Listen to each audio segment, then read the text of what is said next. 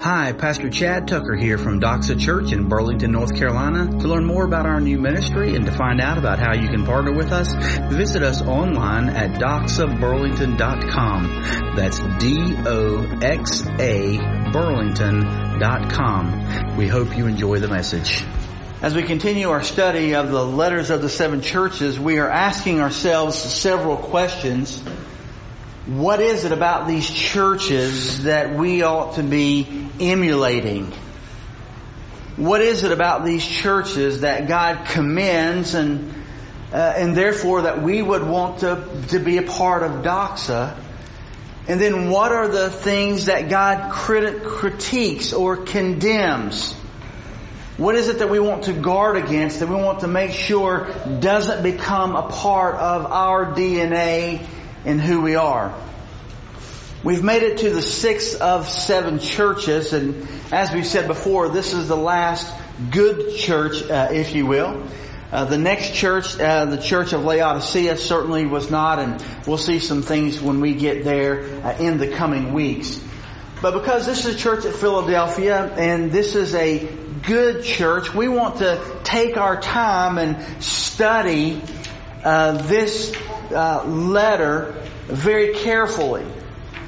In fact, if there was a church that I think that we should seek to emulate, uh, a church that we would seek the characteristics to be a part of who who we are, that this would would be it. I'm thankful that the desire in terms of church we look like are not, you know, church across the street or down the road or church that's embraced, embraced this model and we're not trying to mimic or copy anything that anyone has done. But I do think as we study God's Word and particularly if the Lord Jesus Christ talks to, to this church, writes a letter to this church, and, and though we've seen him write some, what we would call some pretty blistering comments, uh, and warnings to these churches to even go and remove their lampstand, then when we come across a letter like this, where he um, embraces and supports it and commends them, we want to study this carefully and see how our church can align with the practices to which uh, this church is doing. And I think in doing so, though they didn't do it perfectly because they're not a perfect church and we're not going to do it perfectly because we're not a perfect church, I do think that it gives us a, a, a, goal to strive for, it gives us a direction to move in, and gives us an opportunity to to uh, uh, guard some things to keep from coming in, uh, and to embrace some things uh, that we should embrace and that we would desire to uh, come in. And so because there's so much richness in this particular letter, uh, we are just kind of moving slowly and unpacking it verse by verse and phrase by phrase. There are many, many wonderful promises even in this particular letter that we are getting to and we've already seen. Uh, that that it's certainly uh, worthwhile to to take our time and to soak on, uh, meditate on the truths that are found here in this letter. So in Revelation chapter 3 verse 7, we've already looked in uh, verse 7 and we're going to finish verse 7 and begin to look in verse 8 uh, today. Uh, verse 7 and 8 today. Let me read these verses so they'll be uh, on the forefront uh, of our mind and um, then we'll get into our study, what we're going to look at today. In verse 7, the Bible says, remember these are the words of the Lord Jesus to John on the Isle of Patmos. Uh, it's Patmos, uh, is how you would pronounce it. Uh, I know many people say Patmos, but how they would pronounce it would be Patmos. Uh, right to the angel of the church in Philadelphia. And we've said it's angel slash uh, messenger. And particularly when we get to the next letter, you'll see why I've kind of insisted from the beginning. We've seen some other examples that if he's writing to the messenger and he says you're in danger of going to hell, it can't be to an angel. Um, and so I, I, believe that the same word angelos is a word for angel, word for messenger, that these are human messengers, perhaps representative of the churches. Now, when we get out of, when we get out of Revelation chapter 3, every time you see the word angel going forward, uh, it's going to be an angel like you have in mind in terms of, of angel. Uh, but here, uh, in these letters, as we've looked at and dealt with extensively in the past in our study, uh, I believe that these letters were distributed to um, representatives of these churches, and they would follow the mail route, and that every church along the way would read the letter written to the other church. And the reason I say that is because he says in each of these letters, uh, he says, for example, in just look in chapter 3 verse 6, let anyone who has ears to hear listen to what the Spirit says to the churches. So I believe that as the Lord Jesus wrote these letters, and John distributed them to the messengers, and as they went along the mail route, that they would receive the letter written to their church but also want to hear the letters that the, that Christ wrote to the other churches as well. And then it supersedes just these seven churches in Asia Minor and to incorporate all of the churches. So our desire is that God would give us eyes to see and ears to hear what the Spirit says to the churches, including Doxa Church. So write to the angel of the church in Philadelphia. And Philadelphia is a city. You know, that's not the, it is the city of brotherly love, uh, but not literally what it means. Phileo is love. Uh, Adelphos is a brother in the original language. So when you see Philadelphia, the city of brotherly love, that is exactly what that, what that means. It means brotherly love, but this of course is not, uh, northeast United States. This would be in Asia uh, Minor. So write to the angel of the church in Philadelphia, thus says, and we said the Holy One, and that's a title. Uh, you can go back and see that Jesus was designated as the Holy One when the demon said, we know who you are, the Holy One of God. Uh, that's a title, the true one. And we also spent the last two weeks looking at the one who has the key of David. Who has the key of David.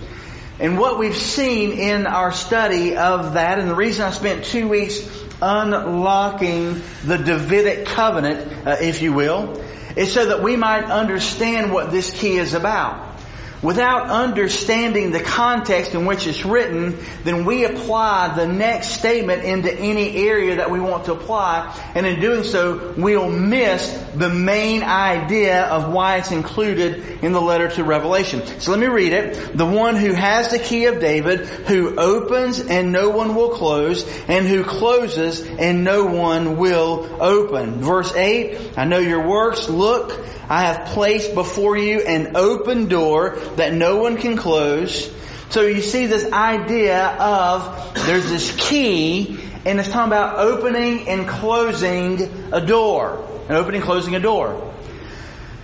If we don't see the context of the key of David and we just talk about God opening and closing doors, then we would come perhaps to right theology that says that if God provides a new place to work, He's going to move you to a new city, He's going to open door for a job, then God, yes, you could easily and be theologically accurate to say, God has opened a door for me to go to this city and to work this job. At the same time, if you are working and you lose your job or, or that opportunity ends, if you trust and believe in the sovereignty of God, then you can very well say that this is a door that God has closed. That God has closed. Because God is sovereign over every detail, because God is sovereign over everything in life, God is certainly the one who opens the door, and He's certainly the one who closes the door, and God always does what He does for a purpose. So when God opens the door, He opens it for a purpose, and when God shuts down or closes the door, He does so for a purpose as well. And somehow, in some way, that will always reflect back to our good and His glory if we know Him and we trust Him. But what I want you to see here is, is this is not just that God has a key, Jesus has a key, and, and He just uh, opens and closes doors as He wants to, and anytime we give Him credit for opening and closing doors, then we give Him glory, and that's great, and let's move on to the next thing, because He says who has the key of David. He has the key of David. And so what we want to do is we want to see what in particular is he talking about having this key of David and what door is he speaking of in terms of opening and closing doors. We want to understand it in the context and that's why we spent the last two weeks looking at the Davidic covenant. The covenant God established with David. You will remember from our studies in the last two weeks that God's covenant with David uh, is a covenant that says that God will establish David's throne forever. And there will be a king on the throne of David which will be established forever. And from there, from there, he will reign and from there he will rule the nations and there will be no end to his throne.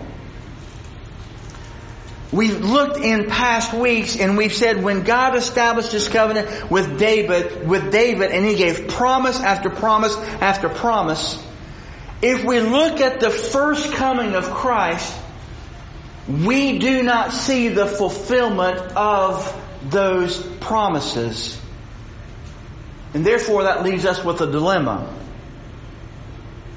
For example, the liberal scholars will look at this and say, well, if Jesus is the king, I mean, they were mocking him when they hung him on the cross and said, King of the Jews, they were mocking him. Jesus never one time reigned and ruled. He never one time sat on the throne of David in Jerusalem. Surely he is not the Messiah. You Bible believing people are, well, you're being ridiculous and you're fooling yourself. And us who are Bible believing people, we would say, oh, no, it didn't happen when Christ first came.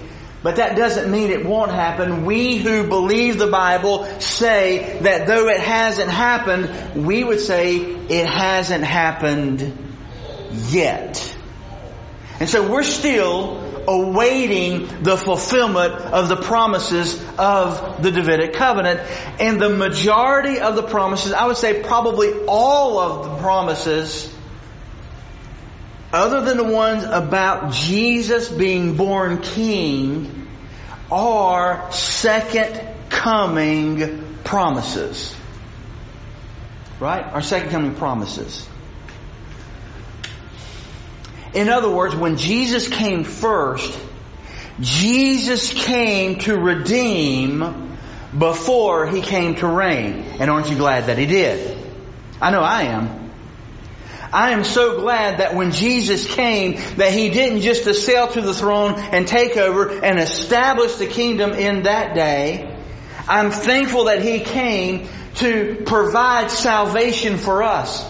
I'm thankful that He came and lived a life that we could not live, died the cruel death on the cross in our place that we should have died. I'm so thankful that by His stripes we are healed. I'm so thankful that through His atoning work on the cross, we have been forgiven and we have been brought into the family of God. And therefore, when Christ reigns and He reigns over us, we will be part of the kingdom and not, and not outside of the kingdom that we are on His side, the right side, and not only will we be part of the kingdom of God, and we already are part of the kingdom of God through our salvation, but the Bible says that one day we will reign and rule with Him.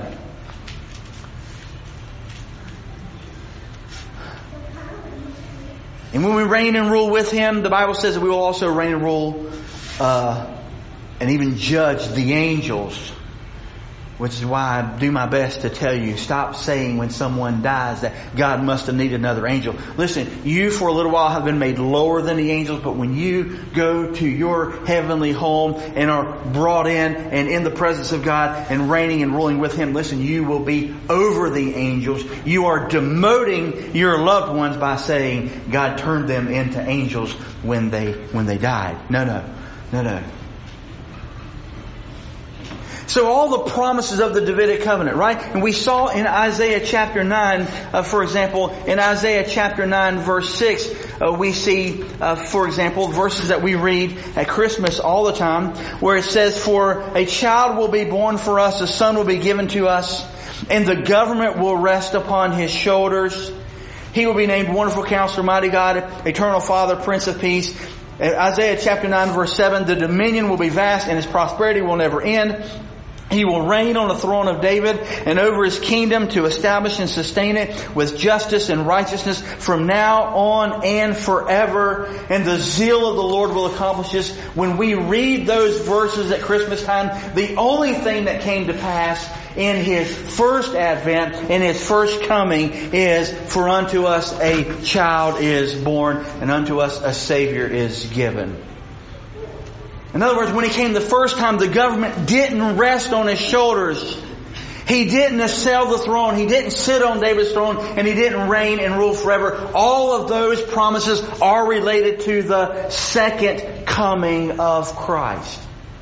So in Revelation chapter 3 where it says the one who present tense has the key of David, what God is intending for us to do is to think about doors opening and closing as it relates to the second coming of Christ because that is found all throughout this letter into the, the end times when Christ returns and reigns and rules. What he is speaking of, the door that he is speaking of opening and no one can closing and closing and that no one can open has to do with promises related to the second coming of Christ. In other words, church, in other words, one characteristic of the church of Philadelphia is they were a church that believed in the second coming of Christ. They were looking forward to His return. Therefore, they could be called a second coming church. This church lived in light of the second coming of Christ. They lived with anticipation and expectation that Christ would soon come again. And Christ commends them for that. Now what is this door though? What is this door? Well, it would be nice if the scripture would have said, and the door is, and gives us the answer. Uh, but the fact is it doesn't. There are some things that we could surmise. There's some things that we could that we could talk about. For example, some say that it's a door of salvation. It's a door of salvation.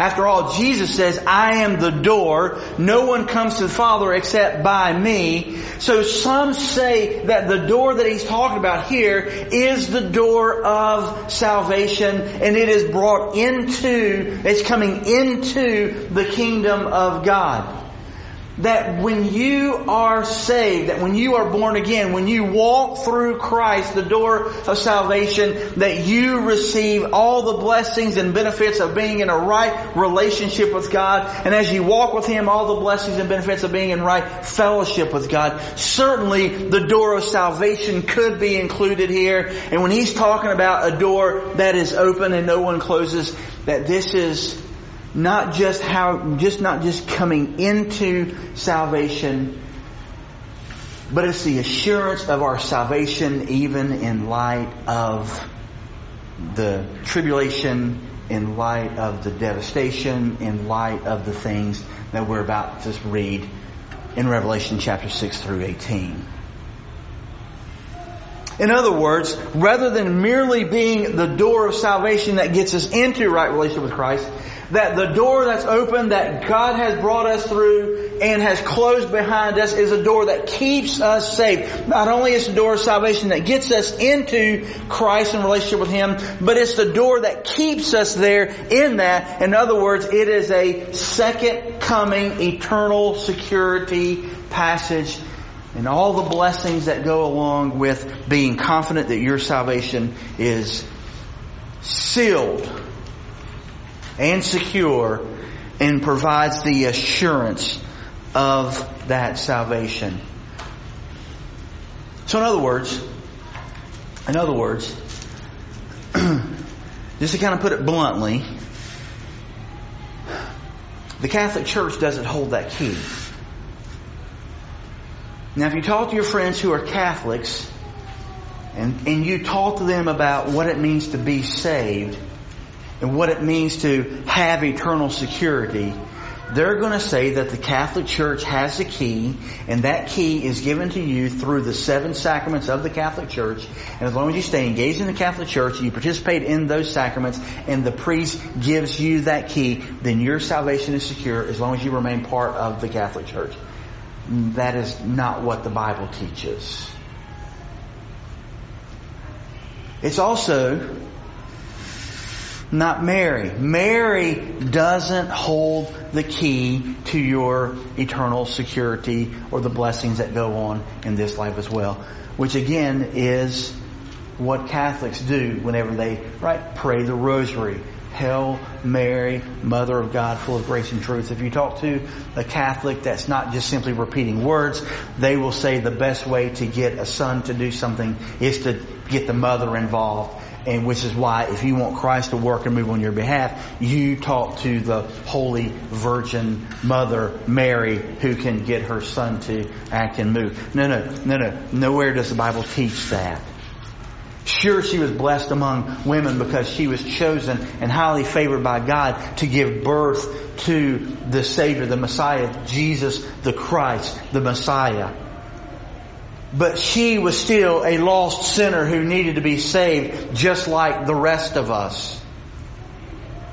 She, she doesn't have any greater aspect to Christ than you and I have in terms of salvation and needing Jesus as our Lord and Savior. No special atoning sacrifice. She wasn't caught up and snatched up. She died just like everyone else died. And she died in Christ at, in terms of personal relationship with Him, trusting in Him to be her Savior, just like everyone else does. So no, she does not hold the key. Jesus holds the key, and the key and everything related to the second coming, our eternal security, and everything that is found as promised in the Davidic covenant, Christ holds that key, and that is the key that when He opens, no one will close. Remember the Jesus telling the parable of the soils. Some people call it the parable of the sower. A sower went out and he sowed seeds among. Remember, remember that. Um, basically, go, go, back if you will. In fact, I think it's found in Luke chapter eight. Let's let's look. Let's see who it is. Luke chapter eight. It kind of give you an idea of, of why this is so important. Luke, Luke, chapter 8, there was a large crowd that was gathered and people were coming to Jesus from every town. And so he spoke to them in a parable. And while you're turning there, Luke chapter 8 verse 5, the Bible says that a sower went out to sow his seed and he sowed some seed and as he sowed, some seed fell um, along the path. It was trampled on and the birds of the sky devoured it. Other seed fell on the rock. When it grew up, it withered away since it lacked moisture. Other seed fell among the thorns. The thorns grew up with it and choked it. Still other seed fell on good ground. And when it grew up, it produced fruit a hundred times what was sown. And he, and as he said this, he called out, let anyone who has ears to hear listen. Well, apparently his disciples heard and listened, but they did not understand. But I bet you out there they were like, uh huh, that's right. You tell him, Jesus. You tell him. That's exactly right. But then they got with Jesus alone and they said, uh, look at verse 9. Then his disciples asked him, what does this parable mean? they didn't understand what it meant. And so he said, the secrets of the kingdom have been given for you to know, but to the rest it is in parables so that looking they may not see and hearing they may not understand. Verse 11, this is the meaning of the parable. The seed is the word of God. The seed along the path. Now look at this, all that to get to verse 12. The seed along the path are those who have heard, and then the devil comes and takes away the word from their hearts so that they may, may not believe and be saved.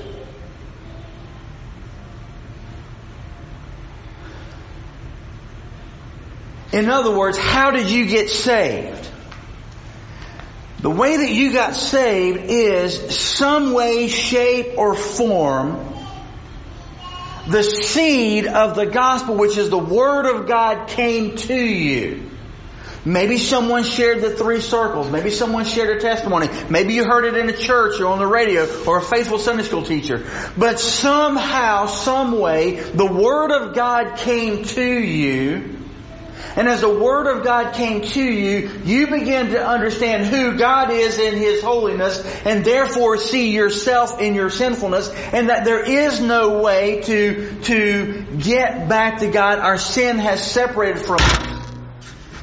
And you and I both know people who started out strong and as time went on, some more quickly than others, fell back, fell away, and in a relatively short time give no evidence of, sa- of saving faith at all. What happened?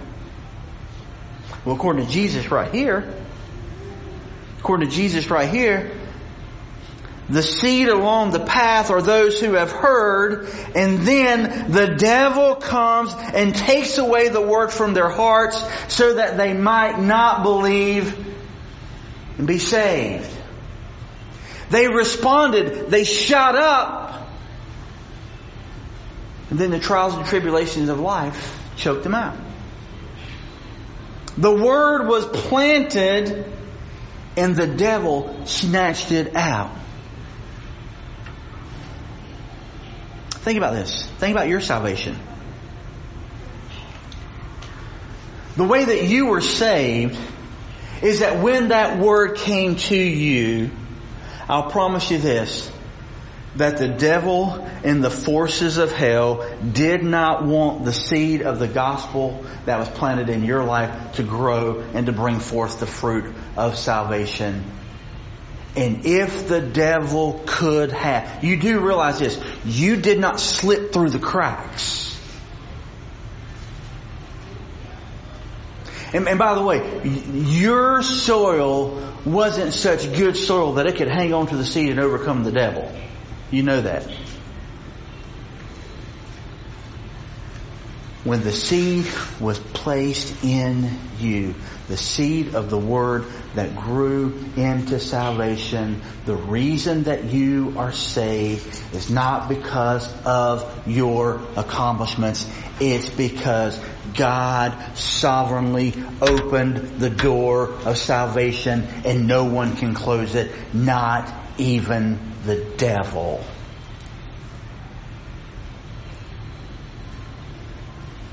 not even the devil. And with the door of salvation comes all of the promises of the Bible because the Bible says that all the promises are yes and amen in Christ. And ultimately, ultimately, our salvation is fulfilled and complete and our redemption is brought to completion by the finished work of God because He has opened a door that no one can close. And therefore, by His work, sovereign work of grace in your life, you are made secure and remain where others have fallen away. Now, I don't know what that does for you, but I'll tell you what it does for me. Number one, it humbles me. Uh, because at the end of the day, I didn't do anything to be saved, and I can't do anything to stay saved. So number one, it humbles me. Number two, it humbles me because when I look at myself, I don't know about you, but I was not redeemable. I wasn't some good stock that God would be, would, would be great for God to have me on His team. No, no. Not at all. Not at all. Of all the people in the world with all the gifts and abilities and talents and all the resources and all the things that it would be great for, for God to have on His team and have in the kingdom, when He looked at my life, none of that would have been there. None of that, there, I had nothing to bring to offer to the kingdom of God that would be a blessing to Him. Listen, I was frail, fragile, finicky. I was sinful, still am. Nothing in my hand I could bring. And yet the Bible says that God chooses the weak things, the foolish things of the world and brings us into salvation in Christ. He opens a door that no one can close. So number one, it humbles me greatly to think that God would open that door for me. Humbles me greatly.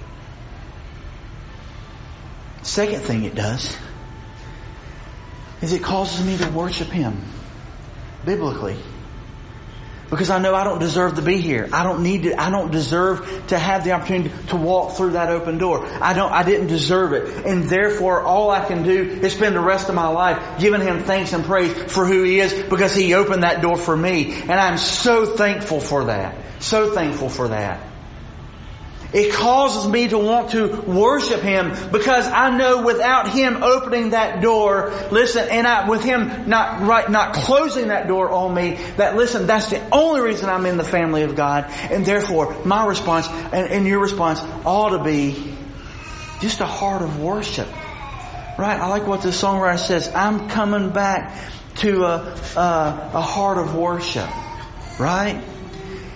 When the music dies and all is faded away, what simply remains is me in the presence of God. And I don't need all those, I don't need any of those things to worship God. I just need to be reminded of who I am and that God has opened the door of salvation and I am secure in Christ all the way until He returns. And then it blows my mind to think that we will be reigning and ruling with Him in heaven because He has opened a door that no one can close.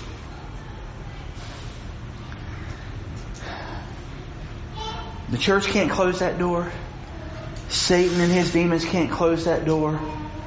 And if I can just be perfectly blunt and honest with you, I don't have the, the capacity in and of myself to close that door either.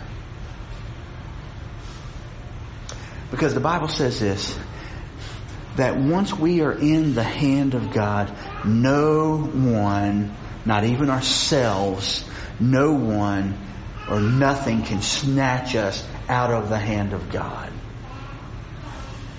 Occasionally I have some friends, some dear friends, and we'll talk about eternal security, and they'll say, no one can take your salvation from you, but you can, you can gladly forfeit it. You can come to a place in your life that you are so involved in sin, discouraged, and that you who had tasted and seen that the Lord was good have the ability to release and to let go and to apostatize uh, the faith. And though you were once on your way to heaven, you're no longer on your way to heaven. Beloved, the Bible doesn't know anything about that. Now, I remind you that we are children of God. And when God saved us and opened the door and we walked through uh, that door of salvation, the Bible says that we were chosen Him before the foundation of the world, that we have been adopted, we've been redeemed, we've been forgiven, we have been sealed, that we've done all those things. And just like when I walk across the street with Ava and she's holding on to my finger, listen, her safety and security is not in her ability to hold on to my finger, it's in my ability to hold on to her arm, whether she lets go of me or not. How much more so with our salvation with Christ? That even if we were to let go for a season and backslide, He has a way to discipline and bring us back so that we return and are brought back into the family of, uh, uh of fellowship with, with God. So here in this letter, when he says the one who has the key of David and opens and no one closes and who closes and no one opens, he is telling them that in the midst of the world in which you live, in the midst of the tribulations and persecutions, in the midst of losing your life for your faith, because they were under perseverance and, and persecution as well, just like the other churches, you will endure and press on to the head, to press ahead in Him because He has opened the door and no one closes. He closes and no one opens. Here's what he says in verse 8. I know your works. Now we've seen that before. Some translations say, I know your deeds. We've seen this before. For example, if you will, if you just look back in, into your Bible, Revelation chapter 2 to the letter to church at Ephesus, he says, I know your works, your labor, and your endurance, and that you cannot tolerate evil people. I know these things about you, but you've lost your first love, is what he says to the church at Ephesus. If you go over to chapter 2, verse 19, he says, I know your works, your love, faithfulness, service, and endurance. I know that your last works are greater than your first. In chapter 3, chapter 3 verse 1, he says, I know your works. You have a reputation for being alive, but you are dead. So in those other letters where he says, I know your works, he went on to describe, I know these things about you, yet I have this against you. I know these things about you, yet this is true about you as well. When we see here to this love letter from Christ to this good church, he simply says, I know your works, and he stops. He says, I know your works. And, and he stops. It's like there's an abrupt shift. He simply says to this good church, no critique at all. No critique. No condemnation. No warning about removing a lampstand. No mention of lacking love, though they're doing the right things like he did to the church at Ephesus.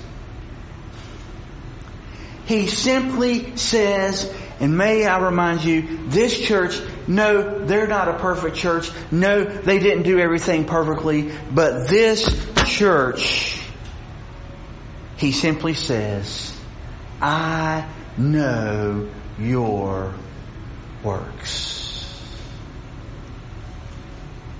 And he stops.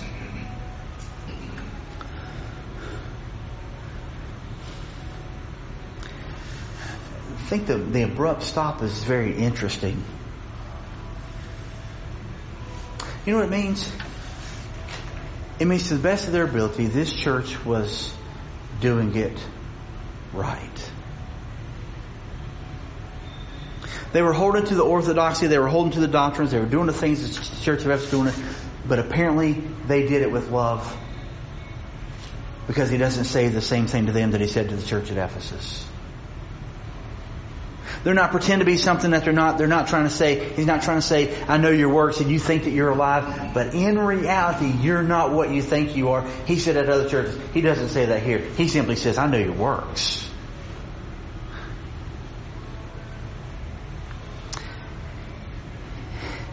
He doesn't say, you know what, these, these works that you're doing now aren't quite what the first works were. You need to get back to those first works. He doesn't say that at all. He simply says, I know your works and he stops.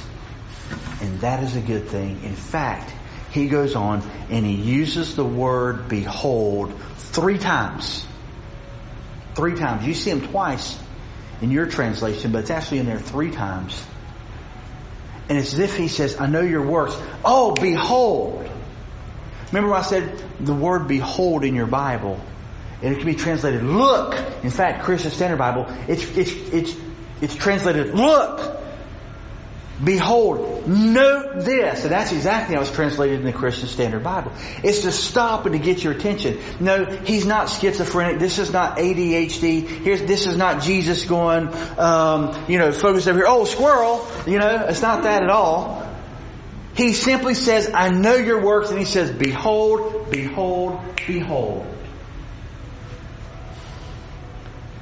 And next week when we come back, we're going to look at what those three beholds are that he says to this church.